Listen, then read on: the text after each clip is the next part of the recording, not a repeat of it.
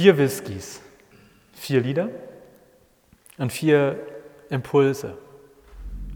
Und eine Heizung.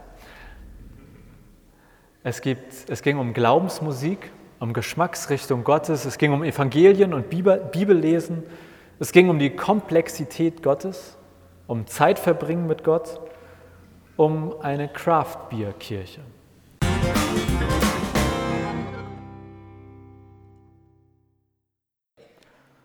Hatte ich erwähnt, dass ich heute noch nichts gegessen habe? Das könnte ein lustiger Abend werden. Ich wollte eigentlich Mittagessen, bevor ich zur Notfallseelsorge bin und dann musste ich los. Also ähm, wenn es zum Ende hin äh, lustiger wird, dann liegt das daran. Also ich hoffe, ihr habt alle schon einmal äh, gerochen, geschmeckt, vielleicht auch den schmeckt, dass es nachschmeckt, irgendwie etwas nachhalt. Ich hoffe, dass ihr den eher mild und weich findet. Das wäre mal eine Umfrage. Wer findet den nicht mild und weich? Okay. Ja, dann schauen wir mal, was, noch, was die anderen noch sagen. Also mild und weich. Und jetzt kommt ein, ein kurzer quasi theologischer Impuls oder ein, ein theologischer Gedanke zu mild und weich und auch zur Musik. Denn ich finde, Glaube hat sehr viel mit Musik zu tun oder eben auch mit Whisky. Beispiel, ein ein Film wird erst durch Filmmusik häufig zu einem richtigen Film.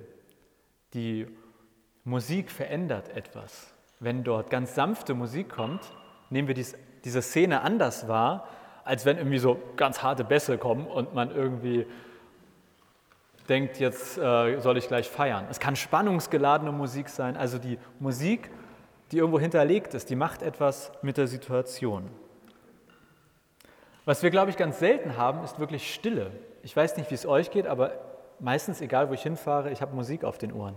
Im Auto mache ich das Radio an. Wenn ich zum Bus gehe, hole ich meine Kopfhörer raus und setze die Kopfhörer auf. Zumindest bei mir kann ich sagen, ich glaube, selbst mein Leben hat so eine Art Soundtrack. Also ähm, es gibt Lieder, die ich immer wieder höre oder die ich zu bestimmten Phasen höre. Und wenn wir jetzt uns unterhalten würden, welche Musik wir mögen, würden wir sehr wahrscheinlich auf unterschiedliche Geschmäcker kommen. Und wenn ich euch erzähle, was ich gerne höre, würde manch, würden manche von euch vielleicht sagen, Gott, oh Gott, also das würde ich wirklich nur hören, wenn ich also auch weiß, jetzt ist auch egal.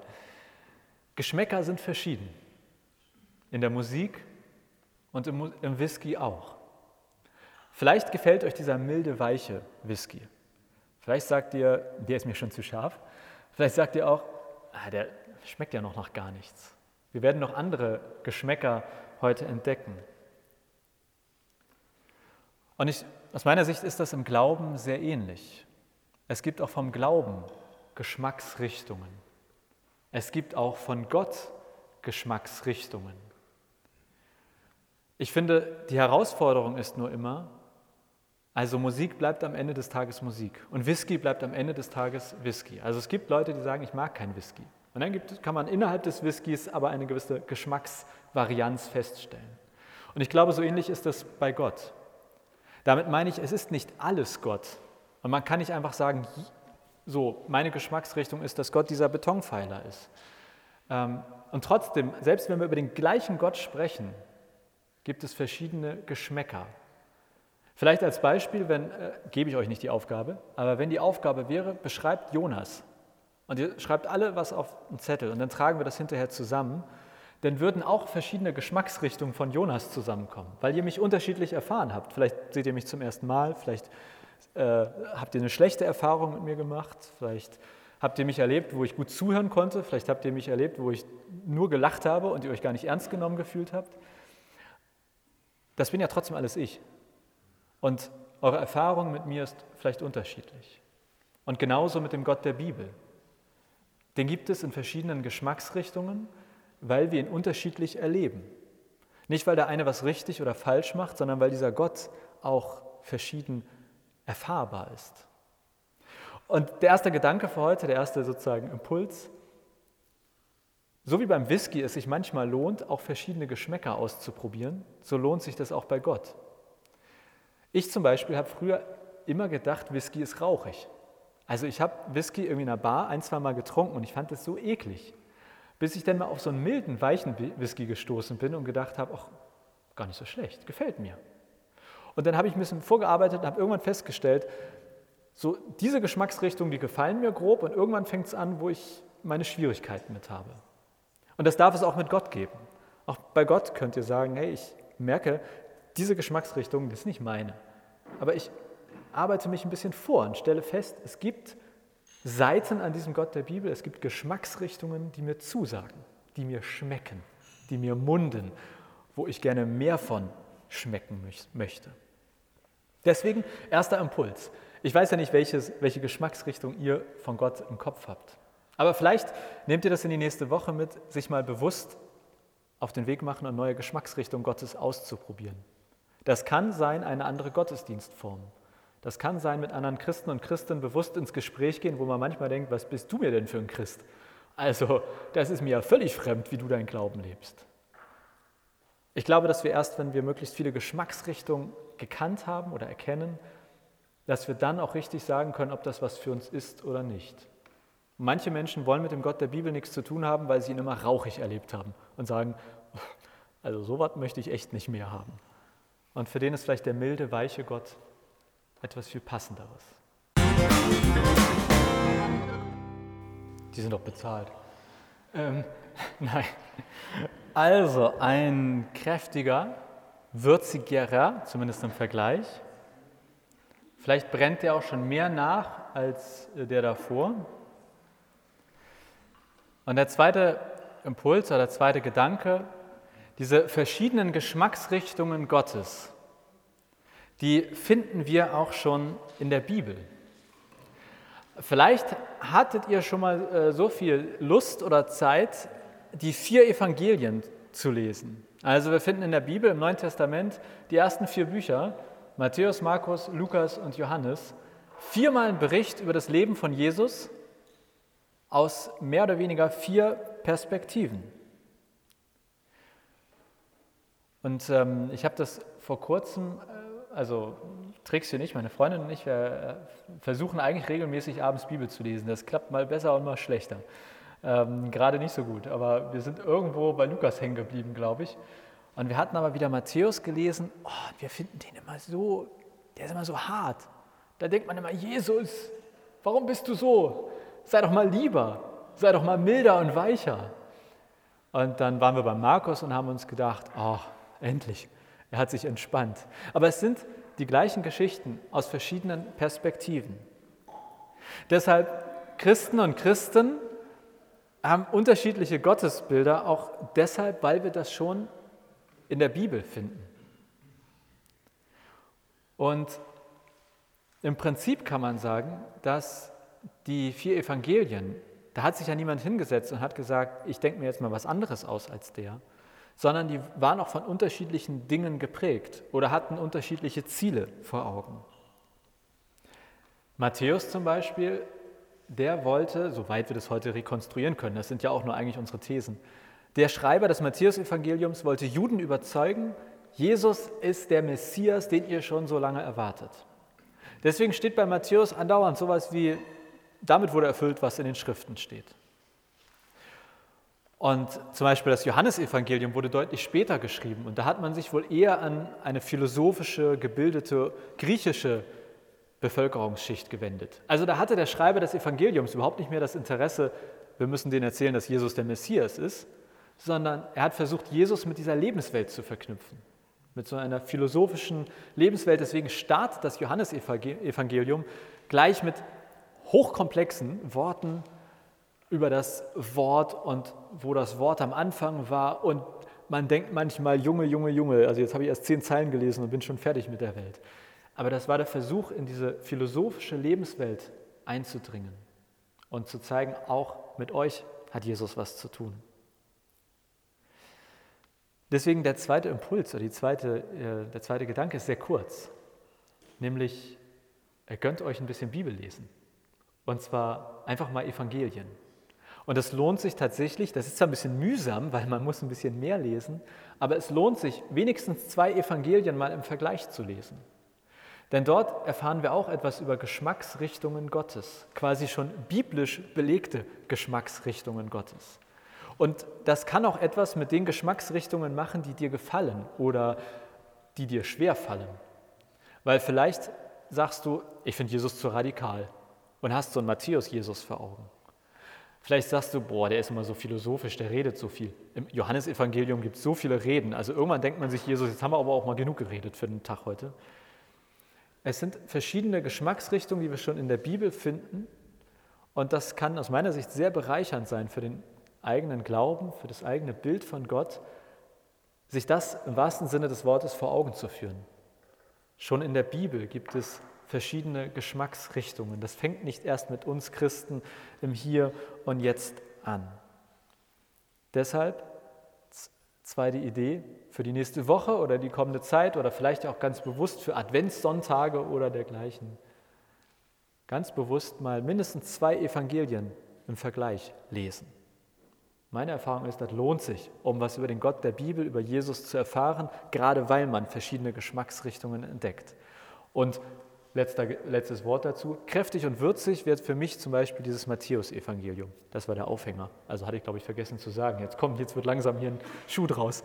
So, ähm, Punkt. So viel zu dem zweiten Whisky. Und zack, sind wir schon beim dritten.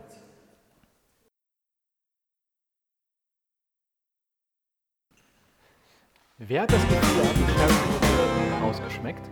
Also darf sich melden. Okay. Ja, man kann das ja nicht, also ist ja wirklich nicht so leicht zu sagen, äh, wenn man es nicht kennt. Oder also, es geht hier um quasi eine zusätzliche Ebene, die man im Whisky vielleicht entdecken kann, vielleicht herausschmecken kann. Zumindest die Werbung äh, macht das ganz groß, um quasi die Besonderheit dieses Whiskys herauszuheben, hervorzuheben.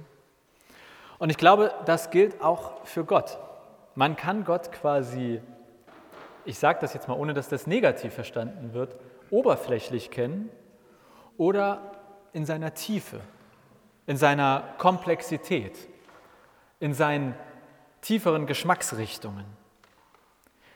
Also Whiskys, die können relativ einfach sein. Da würden dann Kenner sagen, oh, langweilig, trinke ich nicht. Deswegen neigen viele dazu, ältere Whiskys zu trinken, wenn sie sich als Kenner verstehen, weil je älter, desto komplexer ist häufig das Geschmackserlebnis. Das, ähm, sage ich mal, ist bestimmt auch immer ein Stück weit Einbildung, aber ähm, trotzdem, je älter meistens, desto komplexer, vielschichtiger. Und mit Blick auf Gott wäre meine Frage, provokante Frage quasi an euch oder an dich, Würdest du sagen, dein Bild von Gott ist eher, jetzt nicht negativ verstehen, also einfältig oder vielfältig? Eher sozusagen, so dass man sagt, naja, so die Oberfläche habe ich irgendwie verstanden, oder komplex? Als Beispiel, ich kann sagen, Gott ist die Liebe für mich. Das ist ein relativ einfaches Gottesbild. Das ist auch kein falsches Gottesbild. Das würde sagen, das ist aber sowas von richtig. Das lese ich auch in der Bibel. Gott ist die Liebe. Komplexer würde die Sache, wenn man denn aber feststellt, aufgrund seiner Liebe kann dieser Gott auch zornig sein. Also, dass Liebe nicht immer lieb meint, das wäre etwas, was man vielleicht erfahren, gelesen, gehört hat. Und das würde dieses Gottesbild komplexer machen. Weil Gott ist die Liebe, kann klingen wie Gott ist einfach wie so ein liebes Kuscheltier. Und Gott ist die Liebe kann aber auch bedeuten, er kann aufgrund seiner Liebe richtig emotional werden und auch mal schreien, wütend sein. Das wäre sozusagen ein komplexeres, vielschichtigeres Gottesbild. Ich will jetzt gar nicht sagen, dass das immer besser ist, alles in Tiefe und Komplexität. Ich finde, man darf auch einen einfachen Whisky trinken und völlig glücklich und zufrieden sein. Und ich finde, man darf auch mit einem, da hinten ist immer was los, man darf auch mit einem, ja, man darf auch mit einem Gottesbild äh, durch sein Glaubensleben gehen, wo man sagt, naja, die volle Komplexität ist das nicht, aber ich bin damit echt zufrieden.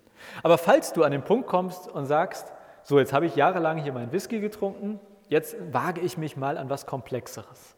So kann das ja auch im Glauben sein, dass man sagt, ich habe durchaus mal Lust, jetzt mit Gott auf ein also die, die tieferen Ebenen, die vielschichtigeren Ebenen zu entdecken.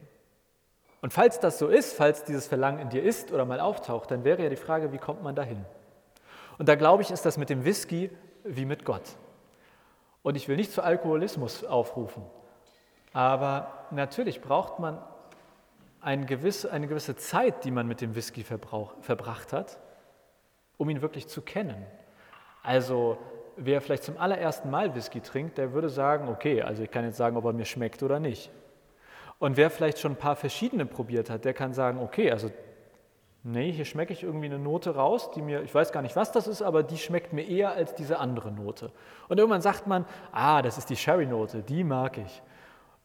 Also ich glaube, je mehr man sich mit einer Sache beschäftigt, desto höher ist die Wahrscheinlichkeit, auch die Komplexität und die Tiefe einer Sache zu verstehen. Und das gilt wahrscheinlich für so ziemlich alles, aber eben auch für den Whisky und auch für Gott.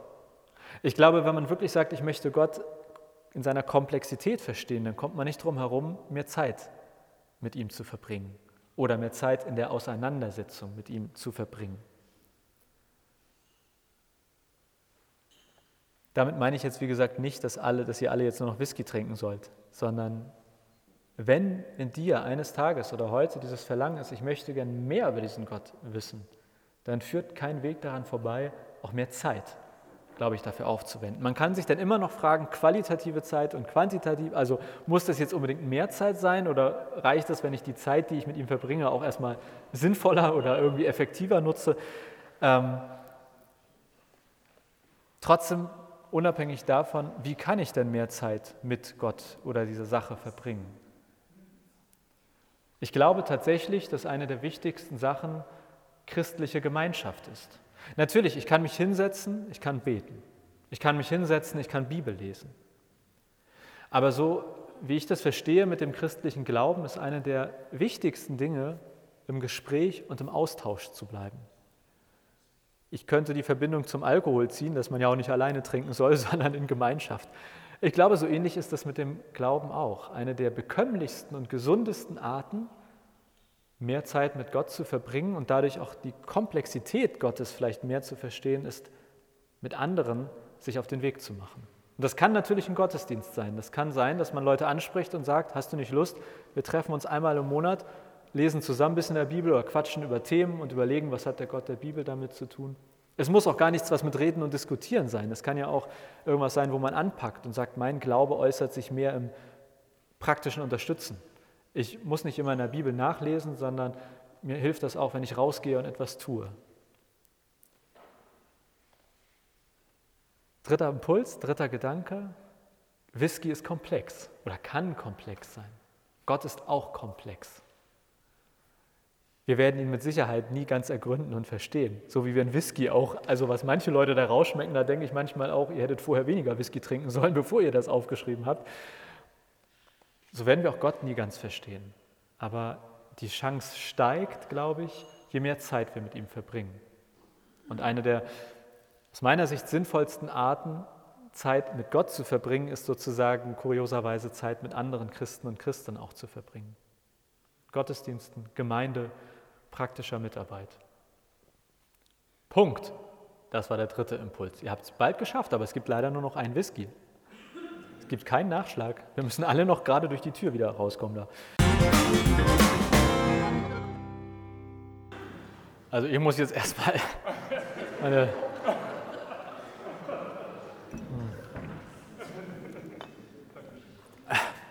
So, ist immer wieder schön, dieser Whisky. Ja, also wem das gefällt, das geht noch viel schöner ähm, als der, der letzte Impuls, die letzte Idee oder das, was ich damit so verbinde. Ich wechsle das Alkoholgenre und wechsle zu Bier. Ähm, weiß nicht, ob ihr Craft-Bier gerne trinkt. Craft-Bier steht eigentlich, eigentlich meint es nur sozusagen so die Handwerkskunst des Bierbrauens und steht stellvertretend dafür, dass eben nicht irgendwie ein paar wenige große Konzerne so Einheitspilz auf den Markt bringen, sondern doof gesagt, so jeder hier irgendwie zu Hause was braut und dann einfach mal auf den Markt bringt. Und das ist irgendwie, ich kann euch gar nicht sagen, wie viele Jahre, aber mindestens die letzten fünf Jahre äh, sehr im Kommen oder sehr, selbst die großen Brauereien bringen inzwischen Craft-Bier-Arten raus. Und der entscheidende Unterschied ist, dass es eine schiere Geschmacksvariationsexplosion auf dem Biermarkt gab. Also nicht mehr quasi vor konnte man sagen, das ist ein Pilz, das ist ein Radler, das ist ein Weizen, das ist ein Starkbier. Also irgendwie man konnte so an einer Hand, glaube ich, noch abzählen, was das Bier so konnte. Und da war schon ein Weizen mit Cola oder ein Weizen mit Banane, war schon, hm, kann man das überhaupt machen als Bier? Und in der Craft-Bier-Szene gibt es plötzlich alles, alles Mögliche. Manches davon schmeckt besser und anderes, ähm, also jetzt mein persönliches Empfinden, schlechter. Und dort gibt es auch zum Teil sehr rauchige, sehr kräftige Biere, wo ich manchmal nach einem sage, haben wir jetzt geschafft, reicht auch für äh, dieses Leben. Ich mag aber die Craft-Bier-Szene als Vergleich dafür, wie ich mir manchmal wünsche, dass Kirche wäre. Denn ich habe manchmal das Gefühl, dass Kirche auch eher nach dem System arbeitet, naja, wir haben ja so einen Einheitspilz, ist doch super. Gut, dann haben wir noch einen Radler und einen Walzen, aber das reicht auch an Varianz. Und ich glaube, dass wir als Menschen, wir als Gesellschaft, ich weiß nicht, ob schon immer, aber zumindest heute deutlich bunter und vielfältiger sind, als wir uns als Kirche häufig geben. Damit meine ich, es schmeckt nicht jedem das Pilz. Und manchen schmeckt auch noch nicht mal das Radler, sondern die freuen sich, wenn das Bier plötzlich so eine rauchige Note hat oder irgendwie so eine ganz komische Zutat, die man noch nie, die man noch nie im Bier gesehen hat. Und durch, die, durch das Hervorkommen der Craft-Bier-Szene haben Menschen festgestellt, mir schmeckt ja dieses Bier, weil es meinem Geschmack entspricht. Und ich glaube, dass wir als Kirche und auch als Gemeinden es uns gut tun würde, den gleichen Schritt zu vollziehen, quasi eine Craft-Bier-Kirche. Nicht um etwas zu verwässern, nicht um zu sagen, es wird beliebig, sondern um diese bunten, vielfältigen Geschmacksrichtungen Gottes auch in dem abzubilden, wie man Kirche erfahren kann. Ich glaube, dass der Gott der Bibel sehr viel bunter ist als das klassische Angebot, was wir als Kirche, als Gemeinden quasi euch oder den Menschen da draußen anbieten. Jetzt sehr plakativ. Es hat sehr lange sehr gut funktioniert, am Sonntag um 10 Uhr einen mehr oder weniger Einheitsgottesdienst zu feiern. Aber es gibt sehr viele Menschen, die entweder mit der Uhrzeit oder mit dem Ablauf oder mit der Musik oder mit dem Instrument wenig bis nichts anfangen können.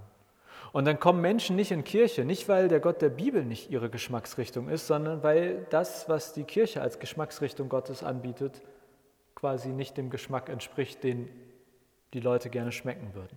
Das wäre so, wie wenn eine Bar sagt, ja, wir haben jetzt nur Teleska hier, also entweder du magst diesen rauchigen Whisky oder du hast Pech gehabt. Aber jede Bar versucht natürlich auch eine gewisse Varianz anzubieten und sagt, wenn man vielleicht sagt, wenn man da hinkommt und fragt, ich trinke gern Whisky, dann fragt ein guter Barkeeper nach, was für ein Whisky du denn gerne trinkst oder welche Geschmacksrichtung geht es. Es gibt eine Bar in Hamburg, Alles Elbe, kann ich sehr empfehlen. Da gibt es lauter, ähm, also die Grundidee war, es gibt nur Bier aus der Elbe, also was irgendwie aus Elbewasser gebraut wird. Das, inzwischen stimmt es nicht mehr. Aber da kann man hingehen und die servieren euch kein Bier, sondern fragen, erzähl mir mal, was du gerne magst. Und dann quatscht man mit den zwei bis drei Minuten und als wäre man beim Sommelier, beim Weinkenner, kriegt man dann hinterher ein Bier auf die eigene Geschmacksrichtung passend, mehr oder weniger. Ich glaube, dass uns das als Kirche auch gut steht, quasi Kirchensommeliers zu werden, wie auch immer das heißt, hinzuhören und zu fragen, erzähl mir mal, welche Geschmacksrichtung Gottes gefällt dir eigentlich? Und dann nicht zu sagen, egal, hier ist das Pilz, sondern ein Bier zu brauen, was natürlich am Ende des Tages noch Bier ist, auch wenn es nicht mit dem Reinheitsgebot entspricht, ähm, aber eine der bunten, vielfältigen Geschmacksrichtungen Gottes abbildet. Deshalb, wenn es um Geschmacksrichtung Gottes geht, dann finde ich, geht es auch darum, als Kirche, als Gemeinde das abzubilden. Und manchmal kann man sich ja fragen, wer ist denn Kirche und Gemeinde? Ja, ihr seid's. Also wir sind's. Es gibt ja nicht die Kirche oder die Gemeinde, sondern die Menschen, die sich vor Ort einbringen, sind Kirche und Gemeinde. Und vielleicht gibt es ja eine Geschmacksrichtung Gottes bei dir, wo du sagst, die gefällt mir, aber ich finde die gar nicht in der Kirche oder bei euch in der Gemeinde oder in meiner Gemeinde, wo auch immer ihr sozusagen herkommt. Und Deswegen der letzte Impuls ist regelrecht eine Aufforderung. Kirche lebt davon, dass Menschen sich einbringen und sich für ihre Geschmacksrichtung stark machen. Und wenn du sagst, mir fehlt was in dieser Gemeinde oder in meiner Gemeinde, mir fehlt was in Kirche, dann ist die beste Art, es zu verändern, dass du mindestens dich dafür stark machst, dich beschwerst und sagst, warum gibt es bei euch nur Pilz und kein Craftbier? Warum gibt es keine Craftbier-Kirche? Letzter Impuls, also eher ein bisschen auffordernd. Hey, bring dich ein, wenn dir eine Geschmacksrichtung Gottes fehlt. Es gibt nicht die Kirche, sondern wir sind Kirche. Es gibt nicht die Gemeinde, sondern wer sich einbringt, ist Gemeinde.